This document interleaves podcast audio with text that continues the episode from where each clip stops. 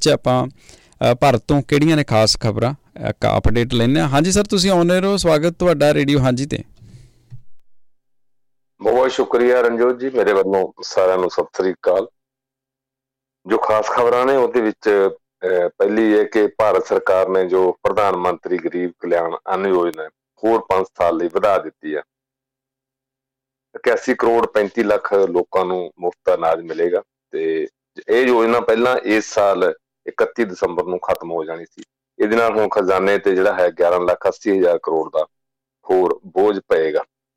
ਉਧਰ ਪੰਜਾਬ ਵਿਧਾਨ ਸਭਾ ਦਾ 2 ਦਿਨ ਦਾ ਇਜਲਾਸ ਕੱਲ ਅਣਮਿੱਥੇ ਸਮੇਂ ਲਈ ਉਠਾ ਦਿੱਤਾ ਗਿਆ। ਇਸ ਦੌਰਾਨ ਚਾਰ ਜਿਹੜੇ ਅਹਿਮ ਬਿੱਲ ਵੀ ਪਾਸ ਹੋਏ ਨੇ ਤੇ ਕਾਂਗਰਸ ਨੇ ਜਿਹੜਾ ਹੈ ਇਜਲਾਸ ਦੇ ਵਿੱਚੋਂ ਕੱਲ ਵਾਕਆਊਟ ਕੀਤਾ। ਤੇ ਉਧਰੋਂ ਵਿਰੋਧੀ ਧਿਰ ਦੇ ਨੇਤਾ ਨੇ ਜਿਹੜਾ ਬਾਹਰ ਆ ਕੇ ਮੀਡੀਆ ਕੋਲ ਕਿਹਾ ਕਿ ਜੋ ਜਿਸ ਤਰ੍ਹਾਂ ਵਾਅਦੇ ਕੀਤੇ ਗਏ ਸੀ ਉਹਦੇ ਤੇ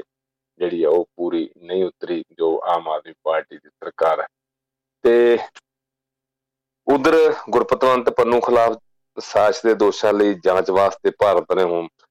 ਆਖਰਕਾਰ ਇੱਕ ਕਮੇਟੀ ਕਾਇਮ ਕੀਤੀ ਹੈ ਤੇ ਜਿਹਦੀ ਜਾਣਕਾਰੀ ਹੈ ਜਿਹੜੀ ਉਹ ਅਮਰੀਕਾ ਨੂੰ ਵੀ ਦਿੱਤੀ ਗਈ ਹੈ ਕਿਉਂਕਿ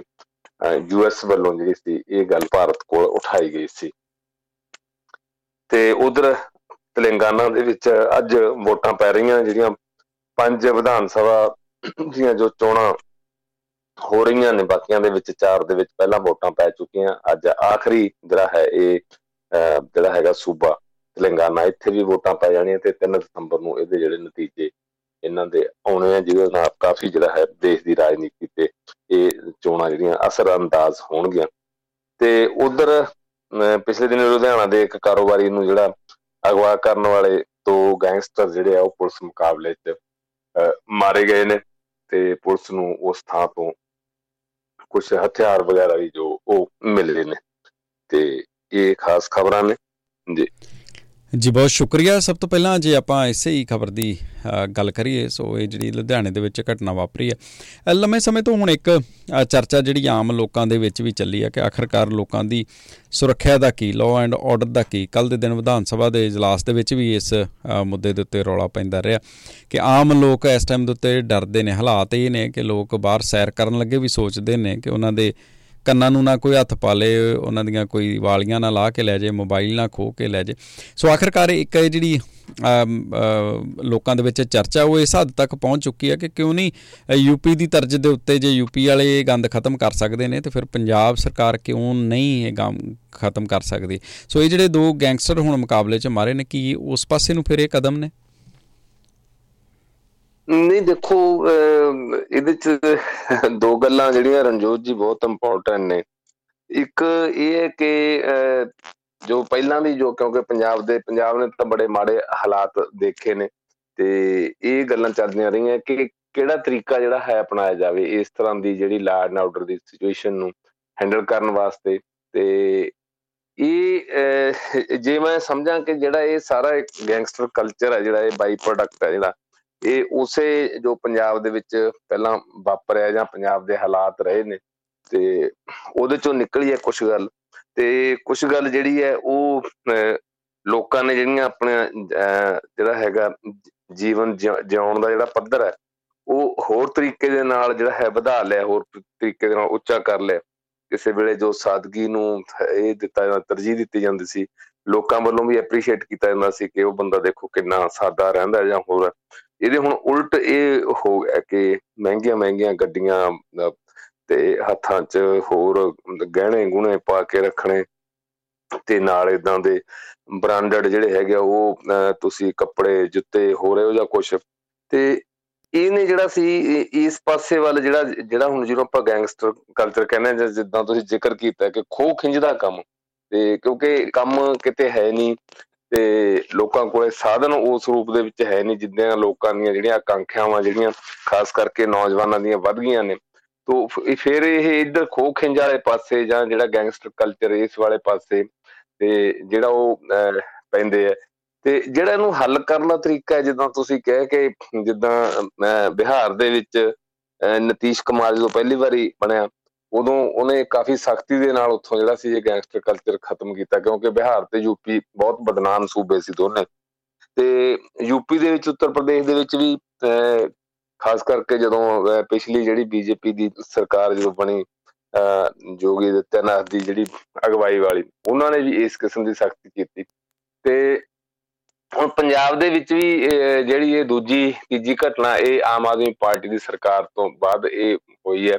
ਜਿੱਥੇ ਪੁਲਿਸ ਮੁਕਾਬਲੇ ਦੇ ਵਿੱਚ ਜਿਹੜੇ ਗੈਂਗਸਟਰ ਮਾਰੇ ਗਏ ਨੇ। ਤੇ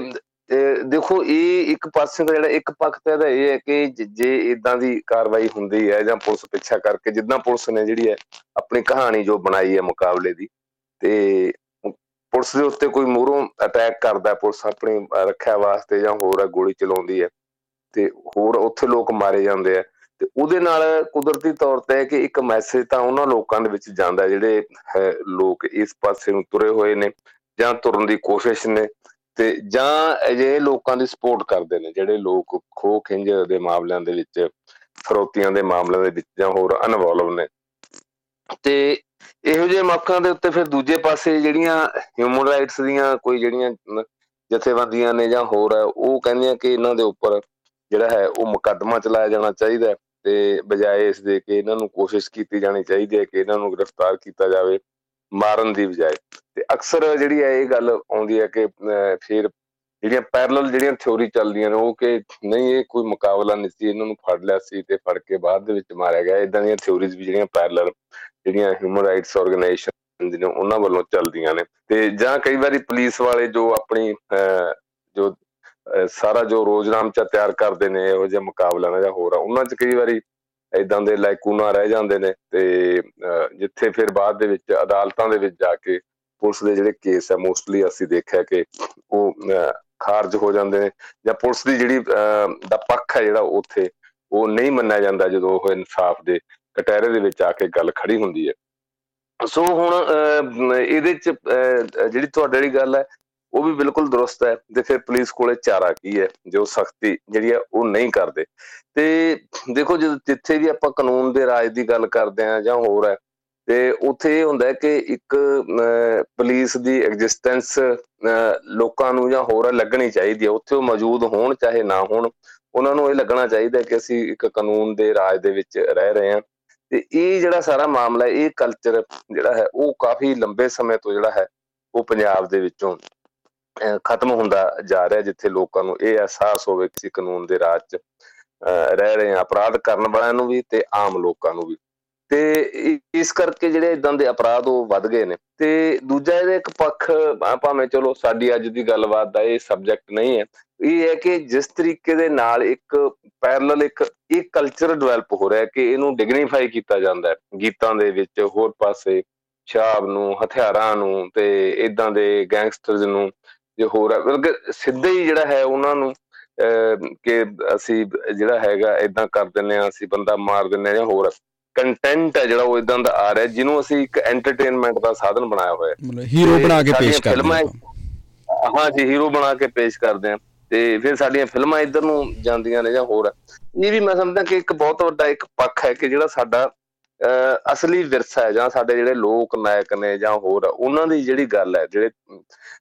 ਗਰੀਬਾਂ ਦੀ, ਮਜ਼ਲੂਮਾਂ ਦੀ ਰਾਖੀ ਕਰਨ ਵਾਲੇ ਜਿਹੜੇ ਲੋਕ ਸੀ ਜਾਂ ਧੀ ਭੈਣ ਦੀ ਇੱਜ਼ਤ ਦੀ ਰਾਖੀ ਕਰਨ ਵਾਲੇ ਜਿਹੜੇ ਲੋਕ ਸੀ, ਜਿਹਦੇ ਪਿੱਛੇ ਜਾਨ ਦੇ ਦਿੰਦੇ ਸੀ, ਉਹਦੀ ਬਜਾਏ ਉਹ ਇਸ ਪਾਸੇ ਨੂੰ ਜਿਹੜਾ ਹੈ ਉਹ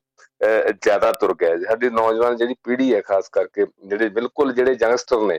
ਤੇ ਉਹਨਾਂ ਨੂੰ ਇਸ ਨਾਲ ਕੋਈ ਸਰੋਕਾਰ ਨਹੀਂ ਹੈ। ਤੇ ਜਦੋਂ ਉਹਨਾਂ ਨੂੰ ਕਿਤੇ ਐਂਟਰਟੇਨਮੈਂਟ ਦੇ ਲੈਵਲ ਤੇ ਜਾਂ ਗੱਲ ਕਰਦੇ ਠੀਕ ਹੈ, ਉਹ ਇੱਕ ਵਾਰੀ ਜਦੋਂ ਕੋਈ ਗੁਰਪੁਰਬ ਹੁੰਦਾ ਹੈ ਜਾਂ ਕੋਈ ਮੇਲੇ ਮਸਾਵੇ ਦੇ ਮੌਕੇ ਤੇ ਜ਼ਰੂਰ ਉਹ ਸਿਰਾਂ ਤੇ ਪੀਲੇ ਜੇ ਪਟ ਕੇ ਜਾਂ ਰਮਾਲਾਂ ਬੰਨ ਕੇ ਜਲੂਸ 'ਚ ਵੀ ਸ਼ਾਮਲ ਹੋ ਜਾਂਦੇ ਆ, ਉੱਥੇ ਥੋੜਾ ਮੋਟਾ ਲੰਗਰ 'ਚ ਵੀ ਅੱਗੇ ਆ ਜਾਂਦੇ ਆ। ਤੇ ਪਰ ਆਪਣੀ ਜ਼ਿੰਦਗੀ ਦੇ ਵਿੱਚ, ਅਮਲ ਦੇ ਵਿੱਚ, ਢਾਲਣ ਦੇ ਵਿੱਚ ਅਸੀਂ ناکਾਮ ਰਹੇ ਆ ਇਹਦੇ 'ਚ ਸਾਡੀਆਂ ਭਾਵੇਂ ਕੋਈ ਵੀ ਧਾਰਮਿਕ ਜਥੇਬੰਦੀਆਂ ਨੇ ਜਾਂ ਹੋਰ ਆ, ਉਹ ਭਾਵੇਂ ਜਿੰਨਾ ਮਰਜ਼ੀ ਉਦਾਂ ਗੱਲਾਂ ਕਰੀ ਜਾਣ, ਪਰ ਉਸ ਤਰੀਕੇ ਦੇ ਜਿਹੜਾ ਹੈ, ਉਹ ਪ੍ਰਚਾਰ ਕਰਨ ਦੇ ਵਿੱਚ ਜਾਂ ਹੋਰ ਹੈ, ਉਹ ਇਦਾਂ ਦਾ ਇੱਕ ਜਿਹੜਾ ਇੱਕ ਸਾਡੇ ਗੁਰੂ ਸਾਹਿਬਾਨ ਵੇਲੇ ਤੋਂ ਖਾਸ ਕਰਕੇ ਚੱਲਿਆ ਆ ਰਿਹਾ ਸੀਗਾ, ਤੇ ਉਹ ਹੁਣ ਸਾਰਾ ਕੁਝ ਹੀ ਜਿਹੜਾ ਹੈ ਗਾਇਬ ਹੈ, ਭਾਵੇਂ ਧਾਰਮਿਕ ਜਿਹੜੇ ਇਸ਼ੂਜ਼ ਨੇ ਜਾਂ ਮੁੱਦੇ ਨੇ, ਉਹ ਵੀ ਵਿੱਚੇ ਸ਼ਾਮਲ ਕਿਉਂ ਨਾ ਹੋਣ। ਸੋ ਇਹ ਕਈ ਜਿਹੜੇ ਕਾਰਨ ਇਦਾਂ ਦੇ ਜਿਹੜੇ ਇਕੱਠੇ ਹੋ ਗਏ। ਤੇ ਫਿਰ ਜਦੋਂ ਇੱਕ ਆਮ ਆਦਮੀ ਜਿਹੜਾ ਕੋਈ ਅਮਨ ਪਸੰਦ ਸ਼ਹਿਰੀ ਹੈ ਜਾਂ ਹੋਰ ਹੈ ਜਾਂ ਜਿਹਦੇ ਨਾਲ ਕਿਤੇ ਵਾਪਰਿਆ, ਉਹਨੂੰ ਜਦੋਂ ਇਦਾਂ ਦੀ ਘਟਨਾ ਵਾਪਰਦੀ ਹੈ, ਉਹਨੂੰ ਇਹ ਲੱਗਦਾ ਕਿ ਇਹ ਚੰਗਾ ਹੋਇਆ। ਇਹ ਇਹੋ ਜਿਹੇ ਲੋਕ ਮਾਰੇ ਹੀ ਜਾਣੇ ਚਾਹੀਦੇ ਫੇਰ ਹੀ ਠੀਕ ਹੈ ਫੇਰ ਹੀ ਦੂਜਿਆਂ ਨੂੰ ਸਬਕ ਮਿਲੇਗਾ। ਇੱਕ ਜਿਹੜਾ ਦੂਜਾ, ਇਹਦਾ ਇਹ ਇੱਕ ਪੱਖ ਹੈਗਾ। ਤੇ ਪਰ ਮੈਨੂੰ ਲੱਗਦਾ ਕਿ ਇਹ ਇਹ ਸਾਰੀਆਂ ਗੱਲਾਂ ਕੋਈ, ਇਹਦਾ ਪੱਕਾ ਜਿਹੜਾ ਹੱਲ ਨਹੀਂ ਹੈ, ਕੋਈ ਅਲਟੀਮੇਟ ਜਿਹੜਾ ਸੋਲੂਸ਼ਨ ਇਹ ਨਹੀਂ ਹੈ ਕਿ ਇਹੀ ਹੱਲ ਹੈ, ਕਿਉਂਕਿ ਜਦੋਂ ਇਦਾਂ ਦੀਆਂ ਜਿਹੜੀਆਂ ਘਟਨਾਵਾਂ ਜਦੋਂ ਕਿਤੇ ਵਾਪਰਦੀਆਂ ਨੇ, ਫਿਰ ਉਹਦਾ ਕੁਝ ਰਿਐਕਸ਼ਨ ਪੋਲੀਟੀਕਲੀ ਰਿਐਕਸ਼ਨ ਦੇਖੋ ਹੁਣ ਇਹੀ ਘਟਨਾ ਫਰਜ਼ ਕੀਤਾ। ਤੇ ਅੱਜ ਇੱਕ ਦਿਨ ਪਹਿਲਾਂ ਅਕਾਲੀ ਦਲ ਕਾਂਗਰਸ ਹੋ ਰਹੇ ਮੌਜੂਦਾ ਸਰਕਾਰ ਤੇ ਕਿ ਜੀ ਇੱਥੇ ਦੇਖੋ ਆ ਹੋ ਰਿਹਾ, ਕੋਈ ਅਮਨ ਕਾਨੂੰਨ ਨਹੀਂ, ਜੰਗਲ ਦਾ ਰਾਜ ਹੈ। ਹੁਣ ਕੱਲ ਨੂੰ ਜਦੋਂ ਜਿਹੜੇ ਹੈਗੇ ਆ, ਇਹ ਜਿਹੜੇ ਮੁੰਡੇ ਮਾਰੇ ਗਏ ਨੇ, ਤੇ ਇਹਨਾਂ ਦੇ ਹੱਕ 'ਚ ਵੀ ਇਹੀ ਪਾਰਟੀਆਂ ਦੇਖੋ ਜੀ ਇਹਨਾਂ ਤੇ ਅਦਾਲਤਾਂ 'ਚ ਪੇਸ਼ ਕਰਨਾ ਚਾਹੀਦਾ ਸੀ, ਇਹਨਾਂ ਨੂੰ ਤਾਂ ਫੜ ਕੇ ਮਾਰਿਆ ਜੀ, ਜਾਂ ਹੋਰ ਪਹਿਲਾਂ ਇਹ ਗੱਲਾਂ ਜਿਹੜੀਆਂ ਆਉਂਦੀਆਂ ਨੇ। ਤੋਂ ਸਾਡੀ ਰਾਜਨੀਤੀ ਦੇ ਵਿੱਚ ਵੀ ਕਿਤੇ ਨਾ ਕਿਤੇ ਮੈਂ ਸਮਝਦਾ ਕਿ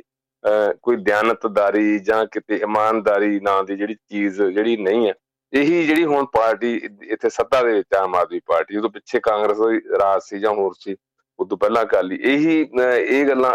ਉਹਨੂੰ ਆਪ ਕਰਦੇ ਸੀ। ਹੁਣ ਜਦੋਂ ਇਹਨਾਂ ਦੀ ਆਪਣੀ ਸਰਕਾਰ ਹੈ ਤੇ ਹੁਣ ਉਹ ਸਾਰਾ ਮਾਮਲਾ ਜਿਹੜਾ ਇਸ਼ੂ ਦਾ ਉਹ ਉਹਨਾਂ ਦੇ ਕਾਬੂ ਤੋਂ ਜਿਹੜੇ ਹੈਗੇ ਉਹ ਬਾਹਰ ਨੇ ਤੇ ਜੇ ਆਪਾਂ ਇਹ ਕਹਿ ਸਕਦੇ ਹਾਂ ਜਿੱਦਾਂ ਵੀ ਛੋਟੀਆਂ ਛੋਟੀਆਂ ਘਟਨਾਵਾਂ ਤੋਂ ਲੈ ਕੇ ਵੱਡੀਆਂ ਘਟਨਾਵਾਂ ਤੱਕ ਜਿਹੜੀਆਂ ਨੇ ਉਹ ਵਾਪਰ ਰਹੀਆਂ ਨੇ। ਕਿਉਂਕਿ ਇੱਕ ਸਾਰਾ ਸਿਸਟਮ ਜਿਹੜਾ ਹੈਗਾ ਉਹ ਇੰਨਾ ਗੰਦਲ ਗਿਆ ਜਿਵੇਂ ਕਹਿੰਦੇ ਆ ਕਿ ਇੱਕ ਨੂੰ ਕੀ ਰੋਣੀ ਹੈ ਉਤ ਗਿਆ ਆਵਾ ਤੇ ਸਾਰਾ ਆਵਾ ਹੀ ਉੱਤਿਆ ਹੋਇਆ ਜਦੋਂ ਹੋਵੇ ਫਿਰ ਇਹਨੂੰ ਜਿਹੜਾ ਹੈ ਬਹੁਤ ਸਮਾਂ ਲੱਗਦਾ ਇਹਨੂੰ ਸਿੱਧਾ ਕਰਨ ਤੇ ਠੀਕ ਕਰਨ ਤੇ। ਇੱਕ ਰਣਜੋਤ ਜੀ ਜਿਹੜੀ ਇੱਕ ਹੋਰ ਪੱਖ ਹੈ ਨਾ ਜੀ। ਯੂਪੀ ਬਿਹਾਰ ਨਾਲੋਂ ਪੰਜਾਬ ਦਾ ਜਿਹੜਾ ਇੱਕ ਥੋੜਾ ਜਿਹਾ ਇੱਕ ਫ਼ਰਕ ਹੈ ਪੰਜਾਬ ਦੇ ਸਾਰੇ ਕਲਚਰ ਦੇ ਵਿੱਚ। ਯੂਪੀ ਬਿਹਾਰ ਦੇ ਜਿਹੜਾ ਲੈਵਲ ਸੀ, ਜਿਹੜਾ ਅਪਰਾਧ ਦਾ ਜਾਂ ਵਾਰਦਾਤਾਂ ਦੇ ਵਿੱਚ ਜਿਹੜੇ ਲੋਕ ਕਿਤੇ ਸ਼ਾਮਲ ਸੀ ਜਾਂ ਹੋਰ ਹੈ, ਉਹ ਕਈ ਵਾਰੀ ਬਹੁਤ ਹੀ ਨਿਹਾਇਤ ਹੀ ਜਿਹੜੇ ਉਹਨਾਂ ਤਬਕਿਆਂ ਚੋਂ ਆਏ ਹੋਏ ਜਾਂ ਹੋਰ ਹੈ, ਜਿਹੜੇ ਅੱਗੋਂ ਜਿਨ੍ਹਾਂ ਦੀ ਕੋਈ ਕਿਤੇ ਕੋਈ ਪੋਲੀਟੀਕਲ ਜਾਂ ਹੋਰ ਉਹ ਕਿਤੇ ਗੱਲ ਨਹੀਂ ਸੀ ਜਾਂ ਇਦਾਂ ਦੇ ਬਹੁਤ ਹੀ ਹੇਠਲੇ ਤਬਕਿਆਂ ਚੋਂ ਆਏ ਹੋਏ ਲੋਕ ਜਾਂ ਜਿੱਥੇ ਜਿਨ੍ਹਾਂ ਨੂੰ ਡਰਾਉਣਾ ਵੀ ਬਾਅਦ ਦੇ ਵਿੱਚ ਸੌਖਾ ਹੈ ਜਾਂ ਹੋਰ ਇਦਾਂ ਦੀਆਂ ਵਾਰਦਾਤਾਂ ਤੋਂ ਬਾਅਦ ਜਿੱਥੇ ਗੱਲ ਸੁਧਰ ਗਈ ਹੈ ਜਾਂ ਛੋਟੀਆਂ-ਛੋਟੀਆਂ ਲੁੱਟਾਂ ਖੋਹਾਂ ਵਾਲੀ ਗੱਲ। ਤੇ ਪੰਜਾਬ ਦੇ ਵਿੱਚ ਜਿਹੜਾ ਇੱਕ ਗੈਂਗਸਟਰ ਕਲਚਰ ਦਾ ਜਿਹੜਾ ਇਹ ਡਿਵੈਲਪ ਹੋਣਾ ਜਾਂ ਗੈਂਗਸਟਰਾਂ ਦਾ ਡਿਵੈਲਪ ਹੋਣਾ ਇਦਾਂ ਦੇ ਟੋਲਿਆਂ ਦਾ ਬਣਨਾ,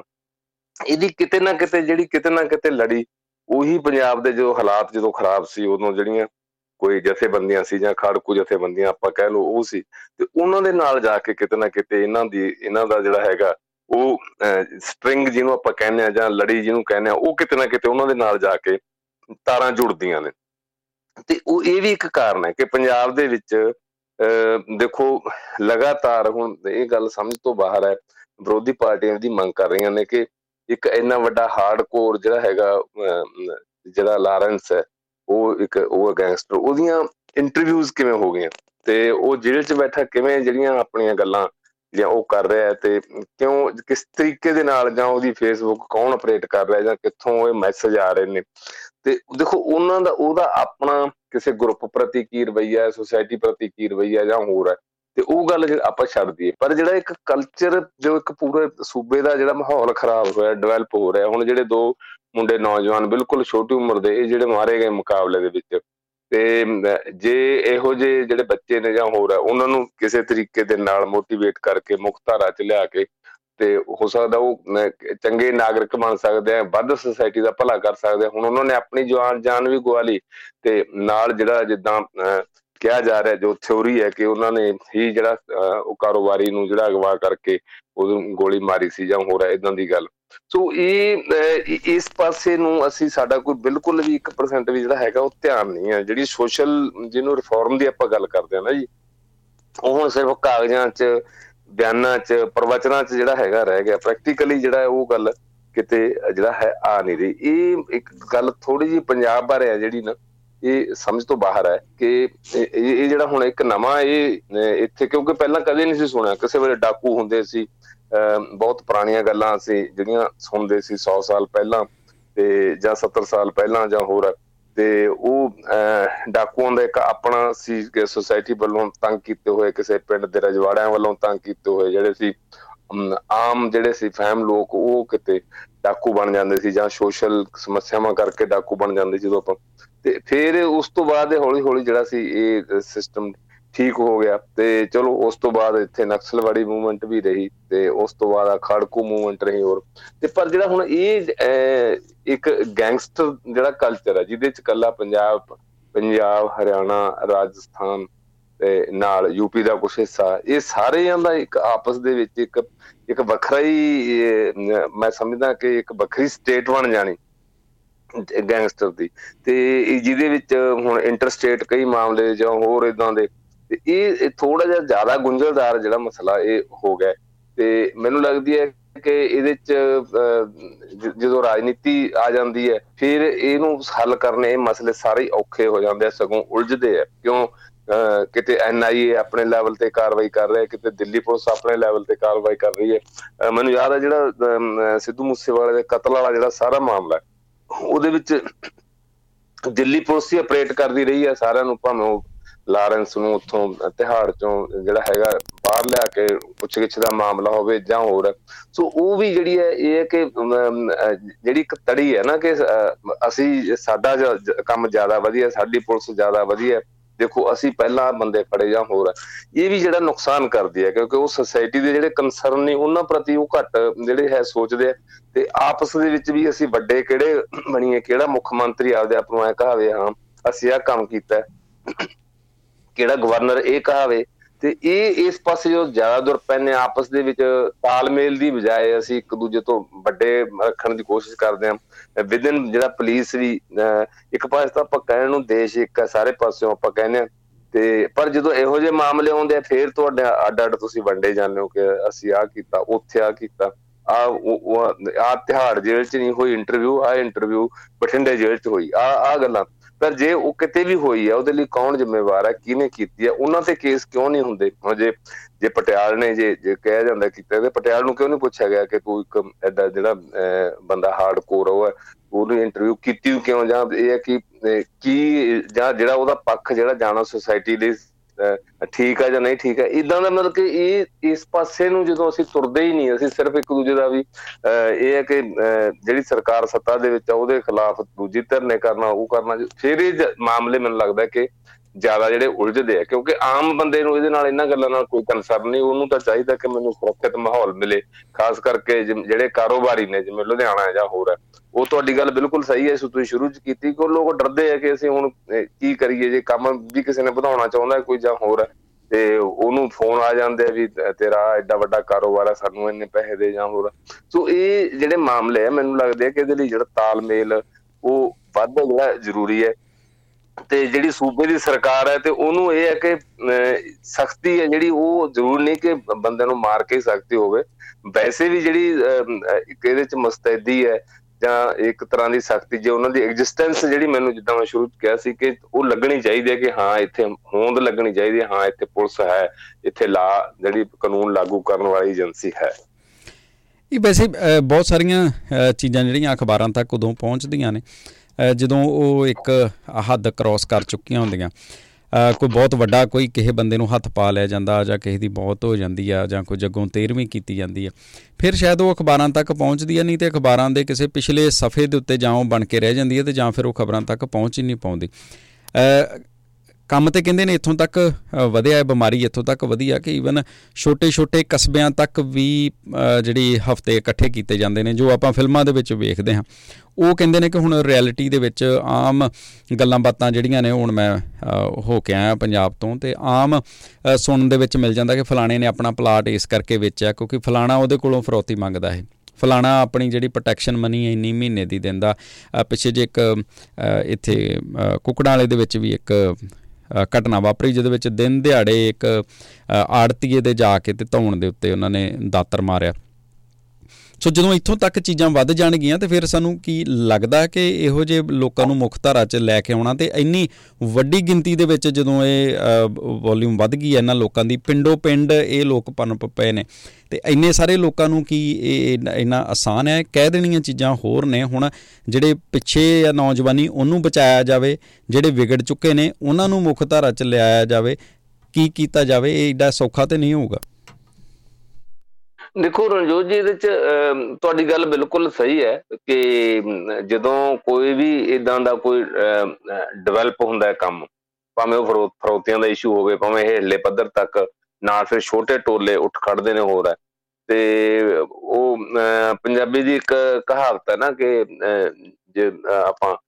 ਝੋਟੇ ਨੂੰ ਮਾਰ ਲਈ ਤਾਂ ਚਮਜੂ ਆਪ ਹੀ ਮਰ ਜਾਂਦੀਆਂ ਨੇ। ਤੇ ਉਹ ਇਹ ਇਹ ਇਹ ਇਹ ਐਂਗਲ ਇਸ ਪਾਸੇ ਤੋਂ ਠੀਕ ਹੈ, ਬਿਲਕੁਲ, ਵੀ ਜੇ ਤੁਸੀਂ ਸਨਬ ਕਰੋਗੇ, ਜੇ ਤੁਸੀਂ ਇਹ ਲੱਗੂਗਾ, ਉਹਨਾਂ ਨੂੰ ਵੀ ਜੇ ਇਹ ਐਡੇ ਵੱਡਿਆਂ ਨੂੰ ਹੱਥ ਪਾ ਸਕਦੇ ਆ, ਉਹਨਾਂ ਨੂੰ ਖਤਮ ਕਰ ਸਕਦੇ ਆ, ਜਾਂ ਉਹਨਾਂ ਨੂੰ ਅੰਦਰ ਸੁੱਟ ਸਕਦੇ ਆ,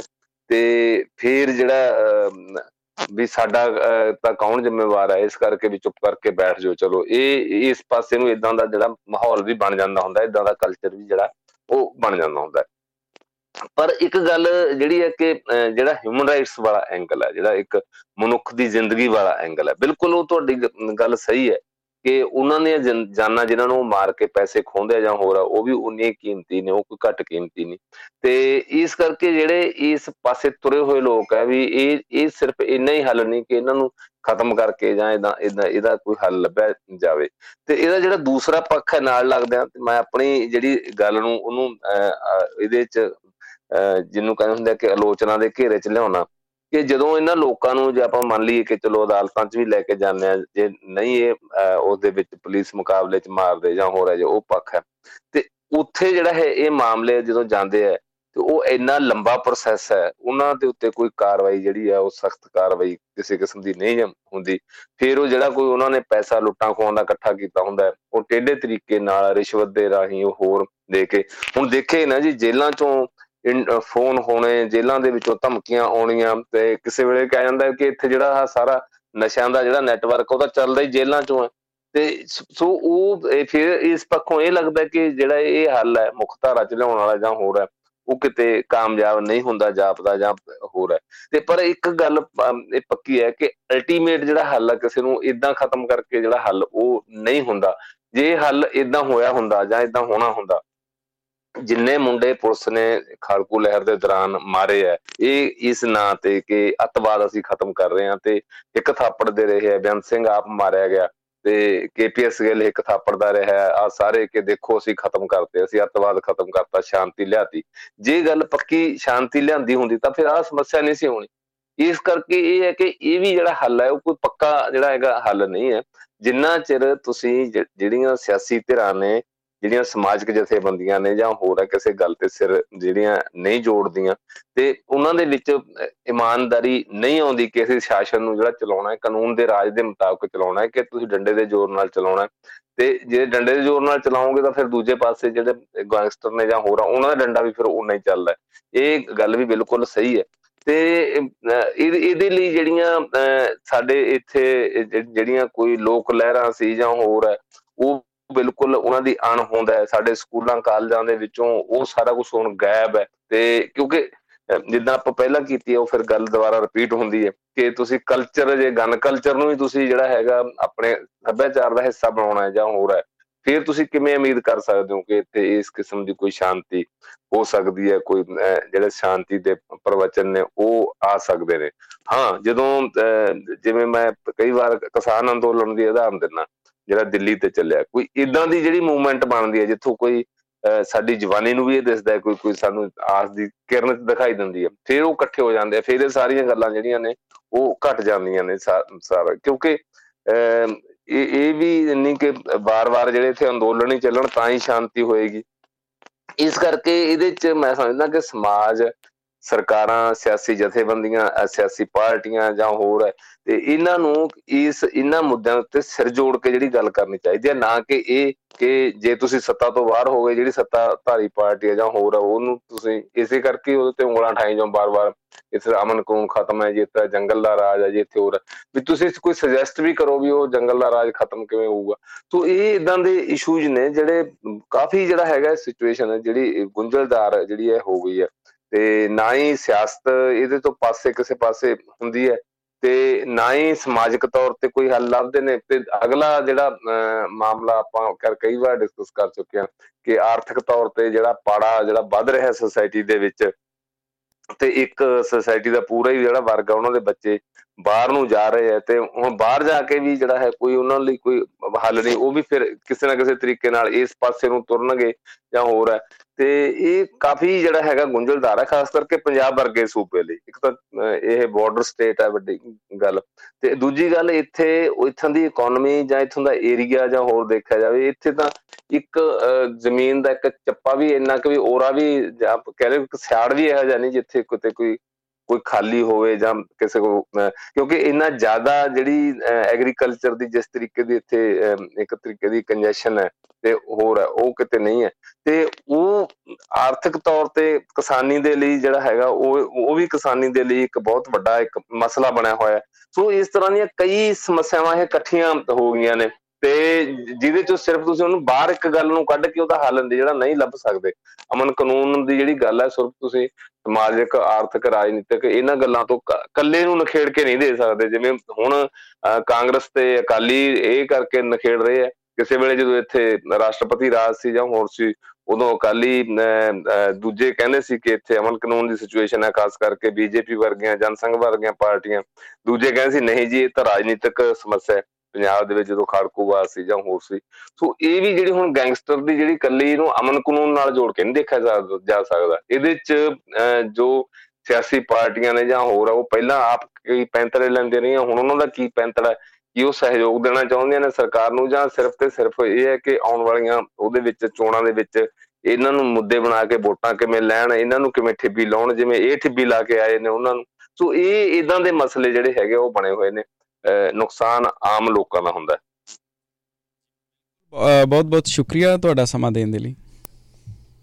ਹਾਂਜੀ ਧੰਨਵਾਦ। ਜੀ ਦੋਸਤੋ ਇਸ ਨਾਲ ਸਾਡੇ ਨਾਲ ਪ੍ਰੀਤਮ ਰਪਾਲ ਜੀ ਤੇ ਹੁਣ ਇਜਾਜ਼ਤ ਲੈਣੇ ਆ ਤੁਹਾਡੇ ਕੋਲੋਂ। ਹੱਸਦੇ ਖੇਡਦੇ ਰਹੋ ਚੜ੍ਹਦੀ ਕਲਾ ਚ ਰਹੋ ਤੰਦਰੁਸਤ ਰਹੋ ਸੁਣਦੇ ਰਹੋ ਰੇਡੀਓ। ਹਾਂਜੀ 1674